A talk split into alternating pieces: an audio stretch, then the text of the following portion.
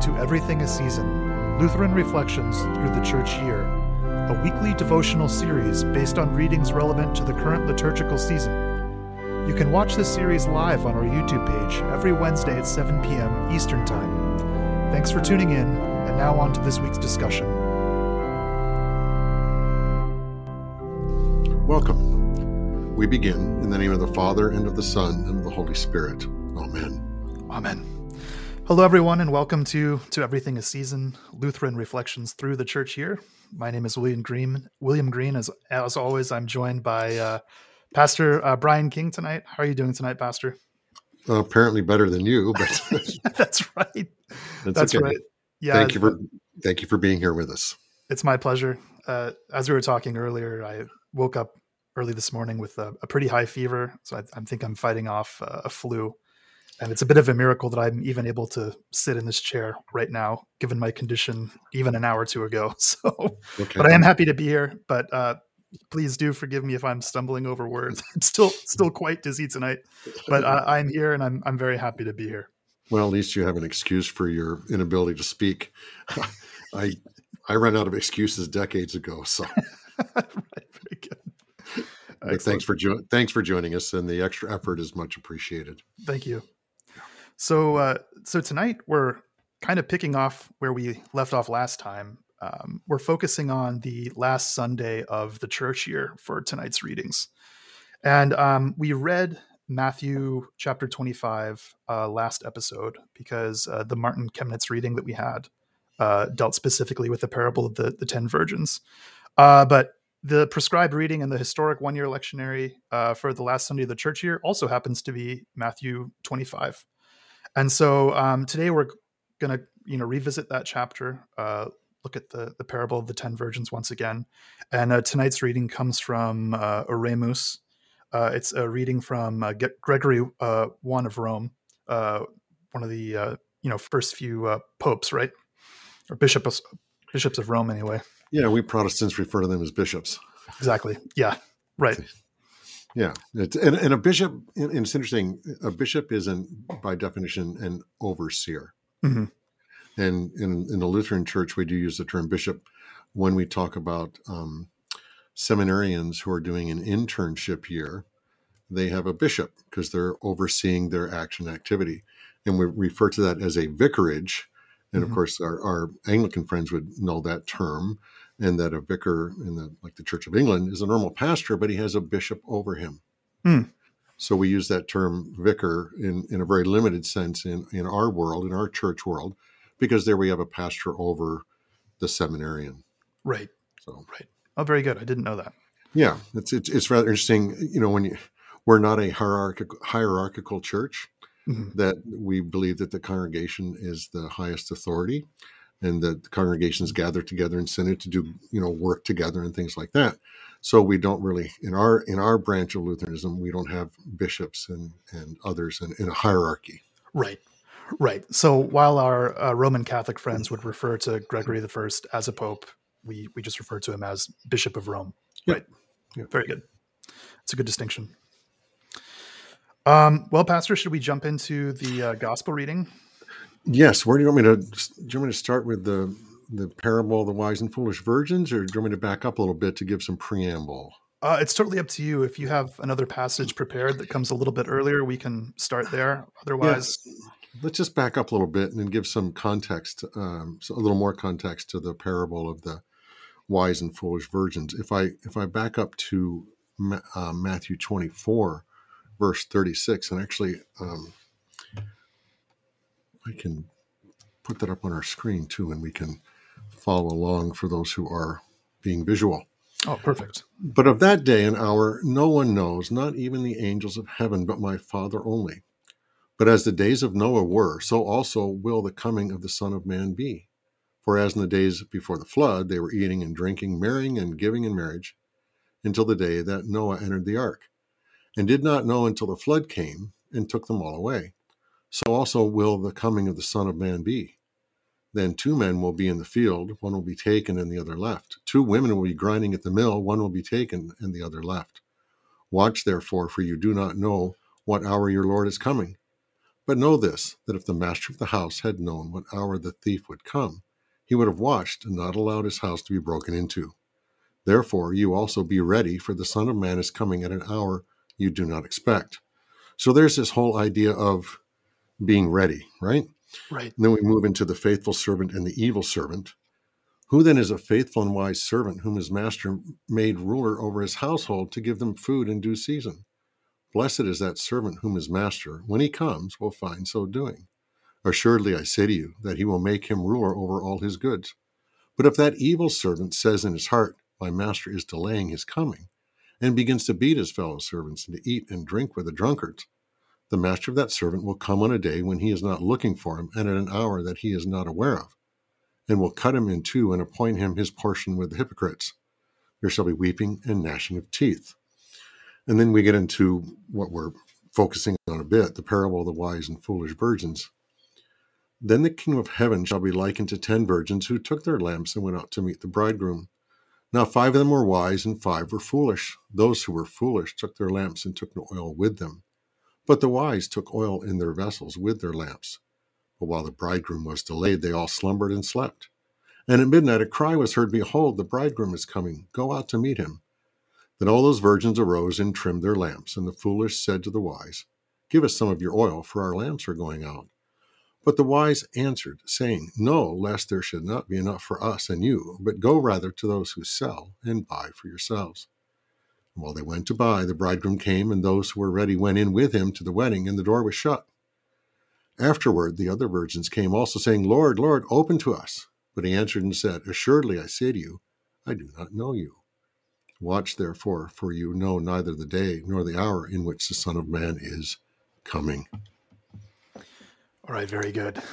So again, this is a kind of some heavy stuff here. Um, It is. he, we noted last time that the end of the church year is about focusing on the last things and the final judgment. And one of the big themes is uh, being prepared for the final judgment because you never know when that's going to come. And, and you know, last time we talked about in the- that in the context of death, because uh, you know, for most people, that's going to be the cutoff uh, as far as uh, when your eternity is is sealed, right? You Right, so that- to Yeah, that end result's kind of the same. You you you go stand before God, right? Exactly. Yeah. Exactly. And one of the big themes of this gospel passage is, um, you know, we need to take advantage of the opportunity that we have now to repent because there's going to come a time and it's going to come in an instant where uh, that opportunity is going to be removed from us, right? At least in regards to our salvation.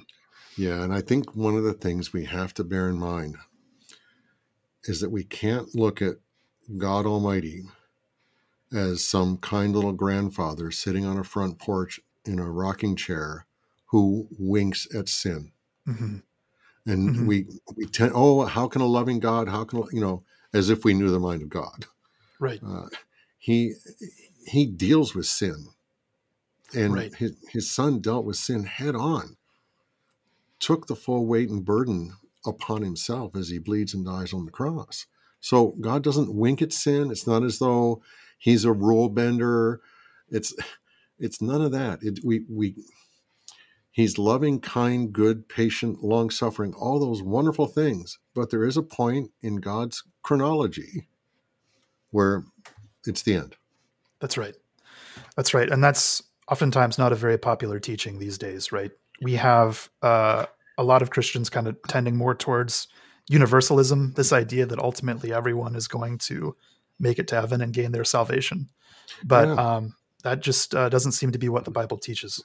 No, and that's sort of what I, in my mind, sort of led our Christian brothers and sisters through the centuries to come up with the idea of purgatory. Mhm. That you know, eventually anybody will or everybody will make it to heaven. They they need some time of cleansing and things like that. And in the whole idea of purgatory, it's a bit of a comfort if you think about it. That that person who you know never knew God, well, now he has time to get God Mhm. or get to know God, and that's not the biblical way at all. Right. It's Right. Um, Well, lots of people have speculated that perhaps at the moment of our death, we'll have one last chance, right, to kind of choose our destiny, and that most people will choose their salvation. But again, that's just not something we see taught in uh, Scripture. No, and the Bible says that no one seeks God. And and we realize that God seeks us. And and there's a time, and today is that time when he seeks us and he wants us to be with him. And your reading uh, from from um, Gregory brings that up a little bit. If you want to It jump does. into that, It does. Sure. Now's a good time for that. So, again, this is uh, the reading for the last Sunday of the church year in the Oremus uh, Breviary. This is from Gregory the First of Rome.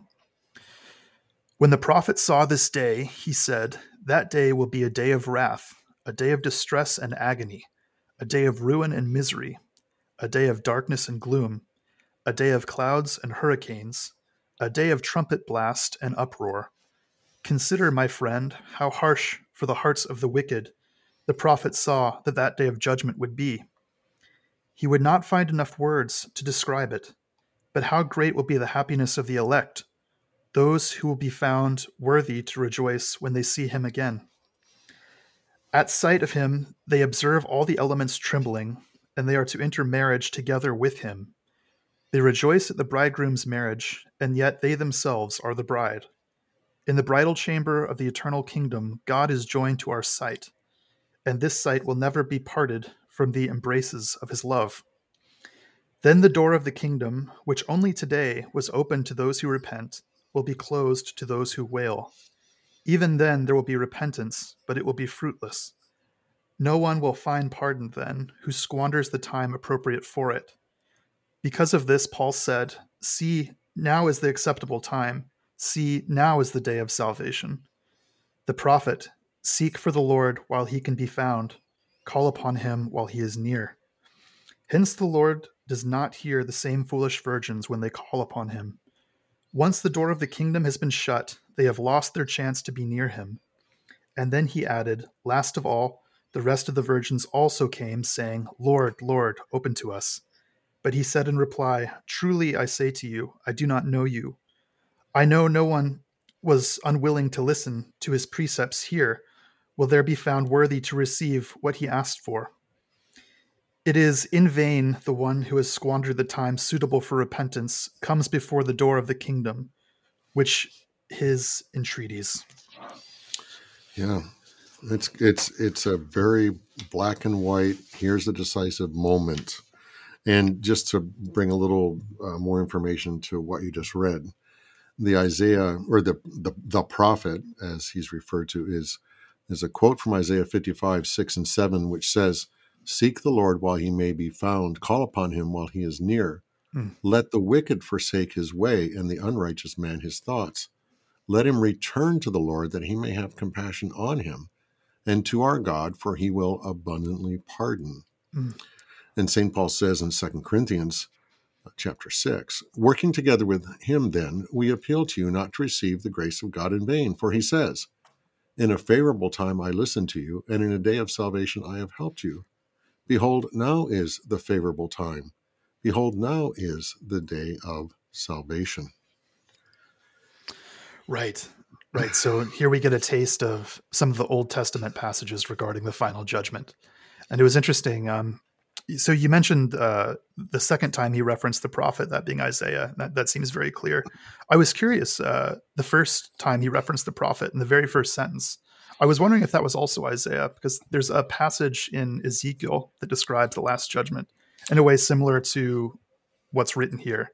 And it's not a happy depiction, as Gregory points out. Right. We find a lot of references to the end times throughout the Old Testament, and they're- not happy pictures. Now, bear in mind these two big ideas law and gospel. And these are just clear pronouncements of the law. Mhm. that God wants to remind us that, you know, He's serious about us turning to Him. He's provided the remedy for all people of all time through the death of His Son. Here is the most precious gift the world has ever or will ever see. And now's the time to receive it. Right. Right. And I think that's one of the past the, the parts of this Gregory passage that I like the most. Um, in the second paragraph here, where he talks about uh, you know, that very day the door of repentance would have been open to these people. There will come a time when uh, you know, salvation through faith and repentance uh, was available that morning, but isn't in that evening, right? And yeah. that is a very uh, sobering thought. It is a sobering thought, and if we if we dwell on that and think about that, then we think that God is harsh, mm-hmm. and we we use the phrase that um, God condemning someone it, that it is an alien work of God. It's not a work He wants to do. We know that mm-hmm. God does not delight in the death of the wicked, and we know that God desires all people to be to to be saved and to come to a knowledge of the truth. So this is an alien work of God, but it's also true to His nature that He can't abide by sin forever. Right. Jesus comes and lives among sinners, so uh, he, he does that to rescue them from their sin. Right. Yeah. Right. Of course, we we see the seriousness of our sins best during the crucifixion, right? And uh, the purpose of the incarnation uh, to die for us and save us from those sins. Yeah. But that's not something that came for free, right? That came at a great price. It's a great price. And you know, sometimes we we human beings we're we're pretty foolish. We we don't like to listen to our parents when they know what's best for us. We rebel against God even though He knows what's best for us. People try to help us and we refuse their help. We're we're sinful, we're stubborn, we're self-centered, and and and God's trying to get our attention. Mm-hmm. Mm-hmm. Wants That's to wake right. us up. Right. Well, um, since we're talking about preparation and the need to be prepared for the final judgment. Perhaps we can talk practically about what that looks like. What does it mean to be prepared either for our own death or for Christ's second coming? Yeah, it, it's interesting. Um, let me just read a bit more from Matthew. We're in, we're in chapter 25 now. Sure. But let me read a bit more. Um, the, the parable of the talents, and, and a talent was a unit of, of money, okay? For the kingdom of heaven is like a man traveling to a far country who called his own servants and delivered his goods to them. And to one he gave five talents, to another two, and to another one, to each according to his own ability. And immediately he went on a journey. Then he who had received the five talents went and traded with them and made another five talents. And likewise he who had received two gained two more also. But he who had received one went and dug in the ground and hid his Lord's money. After a long time, the Lord of those servants came and settled accounts with them. So he who had received five talents came and brought five other talents, saying, Lord, you delivered to me five talents. Look, I have gained five more talents besides them. His Lord said to him, Well done, good and faithful servant. You were faithful over a few things. I will make you ruler over many things. Enter into the joy of your Lord. He also, who had received two talents, came and said, Lord, you delivered to me two talents. Look, I have gained two more talents besides them. His Lord said to him, Well done, good and faithful servant. You have been faithful over a few things. I will make you ruler over many things. Enter into the joy of your Lord. Then he who had received the one talent came and said, Lord, I knew you to be a hard man, reaping where you have not sown and gathering where you have not scattered seed. And I was afraid, and went and hid your talent in the ground. Look, there you have what is yours. But his Lord answered and said to him, You wicked and lazy servant. You knew that I reap where I have not sown and gather where I have not scattered seed. So you ought to have deposited my money with the bankers, and at my coming I would have received back my own with interest. So take the talent from him and give it to him who has ten talents. For to everyone who has, more will be given, and he will have abundance. But from him who does not have, even what he has will be taken away. And cast the unprofitable servant into the outer darkness. There will be weeping and gnashing of teeth. Now, just a couple comments on this. One, I knew you were a harsh man. In verse 24, Lord, I knew you to be a hard man, reaping where you have not sown. So the, the servant doesn't have respect or love for his master. But interestingly, if we look at the beginning of this reading, for the kingdom of heaven is like a man traveling to a far country who called his own servants and delivered his goods to them. Now, this, this is Jesus. Jesus does travel to that far country. He his ascension is is when he's leaving. Mm. And he leaves his people with good gifts, wonderful gifts, the gift of his word, the gift of baptism, the Lord's Supper. He leaves us with these wonderful gifts and he asks us to put them to use. That's right. That's right. So yes, perhaps we have a tendency of focusing focusing on the harshness of these teachings, but uh, in doing that, we're neglecting um, to acknowledge the good gifts that we do have access to immediately and right now. Right, and and so when Jesus returns, which is what we're talking about tonight, when when the when the Master returns, he he's gonna he's gonna call us to account. Mm-hmm. It's mm-hmm. it's law, it's law. Right. Okay. Right. It's a statement of law. Christ is going to return, and he's going to say, "Okay, what have you been doing with what I gave you while I was gone? Right. Now I'm back. Pony up." Right. Exactly. Law. Yeah. Yeah. Exactly. So we have all this law. Perhaps, uh, perhaps give us some gospel here, uh, Pastor, to tie this together. Yeah. Okay. Let's just finish out this connection between good works and our our life in Christ in light of his return. Okay. Let's just look a little bit more at Matthew. Let me put that back up on the screen. The Son of Man will judge the nations. When the Son of Man comes in his glory and all the holy angels with him, then he will sit on the throne of his glory. All the nations will be gathered before him, and he will separate them one from another as a shepherd divides his sheep from the goats. And he will set the sheep on his right hand, but the goats on the left. Then the king will say to those on his right hand, Come, you blessed of my Father, inherit the kingdom prepared for you from the foundation of the world. For I was hungry, and you gave me food. I was thirsty, and you gave me drink. I was a stranger, and you took me in. I was naked, and you clothed me. I was sick, and you visited me. I was in prison, and you came to me. Then the righteous will answer him, saying, Lord, when did we see you hungry and feed you, or thirsty and give you drink? When did we see you a stranger and take you in? Or, these are very difficult questions, right? Mm-hmm. Um, or naked and clothe you? Or when did we see you sick or in prison and come to you? And the king will answer and say to them, Assuredly I say to you, inasmuch as you did it to one of the least of these my brethren, you did it to me. Then he will also say to those on the left hand, Depart from me, you cursed, into the everlasting fire prepared for the devil and his angels. For I was hungry, and you gave me no food. I was thirsty, and you gave me no drink. I was a stranger, and you did not take me in, naked, and you did not clothe me, sick and in prison, and you did not visit me. Then they also will answer him, saying, Lord, when did we see you hungry, or thirsty, or a stranger, or naked, or sick, or in prison, and did not minister to you? Then he will answer them, saying, Assuredly I say to you, inasmuch as you did not do it to one of the least of these, you did not do it to me and these will go away into everlasting punishment, but the righteous into eternal life. Now, you want a little gospel. okay.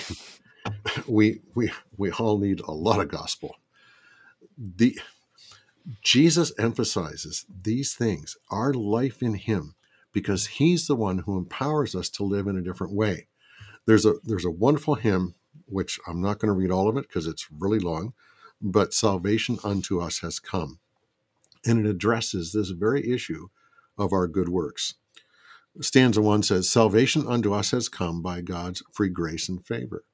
Good works cannot avert our doom, they help and save us never. Faith looks to Jesus Christ alone, who did for all the world atone. He is our one Redeemer. Now, in, in stanza 9, faith clings to Jesus' cross alone and rests in him unceasing, and by its fruits, true faith is known with love and hope increasing. For faith alone can justify, works serve our neighbor, and supply the proof that faith is living. They're signposts. All these good things that Jesus asks us to do, they're, they're signposts for us and for the unbeliever. That, exactly. That God is good and God is gracious. Right, right and it's it's interesting you talk about the relationship between these works and the final judgment because um, all of these parables take a slightly different flavor, and I think some of them, like the parable of the talents, are you know obviously explicitly referring to works. But yep. if you look at the parable of the the ten virgins, um, see, I think you can read that in the light of faith rather than works. Perhaps the the oil symbolizes faith rather than you know any sort of good work well, that's, that's ultimately going to be the deciding factor, right? Uh, that is ultimately the deciding factor. And they all fell asleep, didn't they? Didn't they all fall asleep? Yes.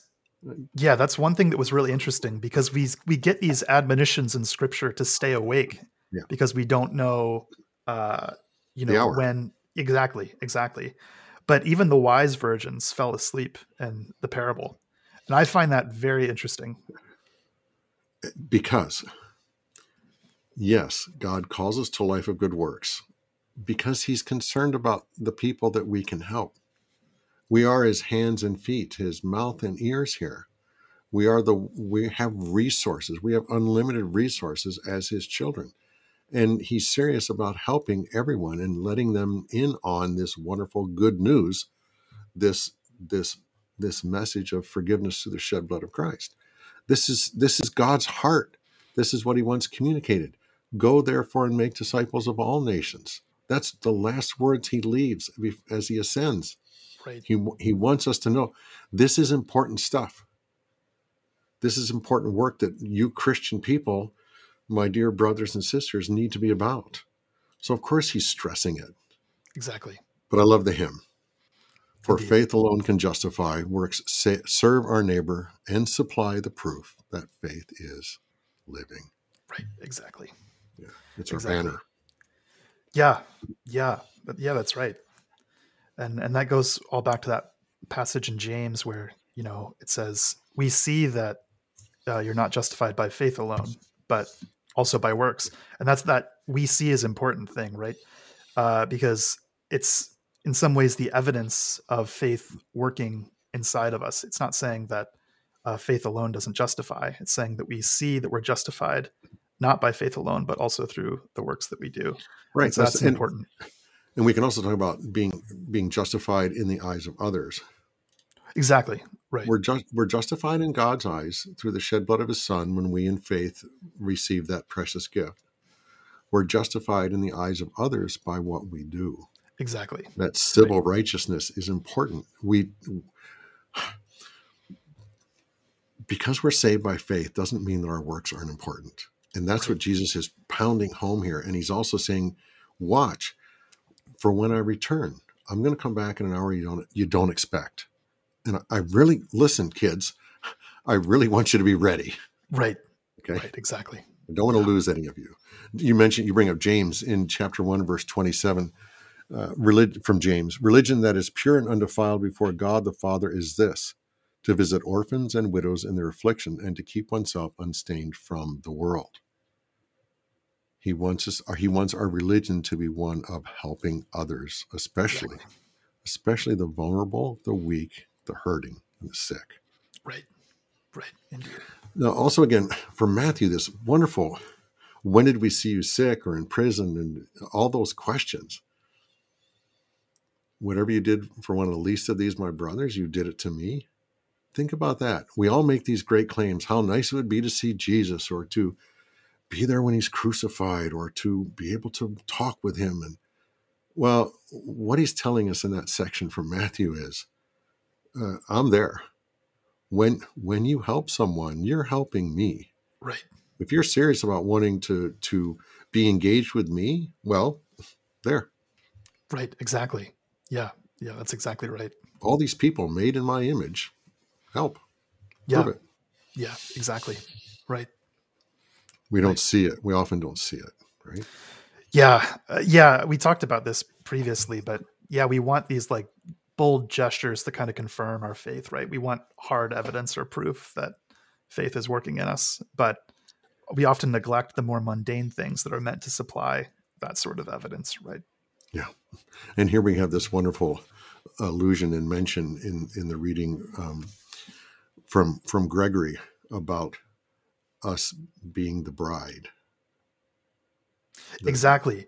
Yeah, yeah, that's a really interesting thing that Gregory had had brought up because um, obviously in the parable uh, they're anticipating the arrival of the bridegroom, but what Gregory does that's really interesting is he mentions that you know it's kind of our marriage that we're anticipating, right? yes yeah it's kind of it's it's kind of fascinating the Mhm. whole the whole picture of um, Christ the groom and his bride the church. Uh, I I love it. It's there's commitment, there's dedication, there's fidelity, there's all these wonderful things that God that God in the flesh is so true to, and that we, as the bride, are not always so true to, but we also appreciate the, the groom's work and sacrifice and everything. Right, exactly. Yeah. Yeah. The the bride wears white sometimes customs dictate, but the bride wears white at the wedding not because she's somehow pure or holy or something. No. The bride at the wedding wears white because she's representing the church. Mhm. The church is cleansed. The church is forgiven. The church can wear white. The bride Mm. can wear white, whether it's her first marriage or third marriage or whatever. That's not the point. Mhm. The point is she wears white because she's the bride. She's she's representing the church. The church has been cleansed through the shed blood of the lamb. Right, right. You uh, always make a distinction between subjective and objective justification, and that's the kind of thing we have to keep in mind here, right? It's not that subjective uh, purity uh, that No. uh, you know uh, that symbolizes the white wedding gown. It's this uh, work that Christ has done for us instead. Yeah, it's his righteousness that's being represented by someone wearing white. Why we often have white baptismal gowns or confirmation gowns and things like that to represent, to show the purity that, to show visibly the purity that Christ gives us spiritually. Right. We show that, Right. which is Right. good. It's good. Very good. The relationship, the groom has come to rescue his bride. Indeed. It's a classic hero story. It, it is. It is. Yeah, and it's yeah, it's and Jesus is very fond of speaking in these parables and these stories, and it really helps us connect with the themes and the messages that he's trying to convey. Yes, and so here it seems the readings we've had tonight, as we year, near the end of the church year, it seems so arduous. It seems involved. It seems oh rather scary and and maybe a bit tenuous. That's not the point of these readings. These readings are to tell us that Christ is committed to us. He's going to return. Don't lose heart. Keep doing what you're supposed to be doing Right. one of those uh, funny Luther stories. Um, and you just really have to wonder how many of them are true or just, oh, that sounds like something Luther would say. And then over Right. the years, over the years, it's put down in print that, yeah, Luther said that. Right. Um, it- it- so one of them is, well, Martin, what, what would you do if you knew that the Lord was going to return tomorrow? He said, I'd plant a tree. Hmm. Which at first brush, you think, what, Martin, are you stupid? The tree's Right. not the tree's not going to have time to grow. So why would you do that? His point is that he's going to do what he's supposed to be doing. Mm. Mm. And if he's supposed to plant a tree, well, he's going to plant a tree. Right. And and that's that's really what it comes down to. Because we don't know the hour, we always need to be vigilant vigilant to do what we're supposed to be doing. Yeah. Uh, even if we keep this eternal end state in mind, we don't want to neglect the work that we have to do in this life because it's important work. Yeah, and the, there were Christian people that Paul had to to redress a bit and say, no, no, no, uh, you, you can't just sit around wait for him to return. You you've got to you know keep doing what you're supposed to be doing. And so Martin Luther's comment about, well, I plant a tree. Well, so too, you know, if we knew Christ was going to come tomorrow, well, I'd still go home and I'd do the things I was supposed to do this evening and and just keep going, keep going with the normal things. One, one, one of my soapboxes, if you don't mind if I get on a soapbox for a minute. Go for it. Okay. One of my soapboxes is that it's the daily things that are important. It's the things we do every day. And why then we celebrate big life changes like a baptism or a confirmation or a wedding or uh, a new job or whatever. We celebrate those big life things because that changes what we do every day hmm hmm what we do every day is important and when there's a big adjustment to that we if it's a good adjustment then then we celebrate you know luther also talked about you know the, the holy work of of changing a baby's diaper Right. I remember this one. Yeah. yeah and and and we we think that's a menial task Right. But yeah, it's about focusing on your station in life, right? And doing the work you've been assigned to do. So for a lot of us, that's the work of parenting, um, providing for your family. We have all these quote unquote menial tasks that we're doing today today, but that's actually how we fulfill our uh, God given vocations, right? Exactly. And this is what Jesus is trying to impress upon us with these parables. Do the things you're supposed to be doing. And when I return, everything's going to be okay. Right. Right. You're doing you're staying faithful to your callings. You're staying faithful to me. What you're doing shows to your neighbor, to your spouse, to your children, to your parents, what you're doing shows that you're staying faithful and you're reminding them through our good works, we remind others of God's constancy. Right, exactly. That's right. Okay. Mm-hmm. Oh, very good. Okay. Um, I do have a collect here. Uh, if uh, we're ready for that, or did you have anything else uh, you wanted to close with?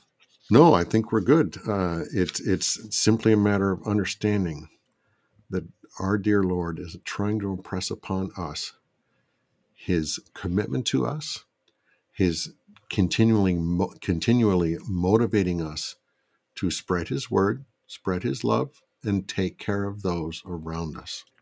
Right. So that right. when He returns, everything's in its right place.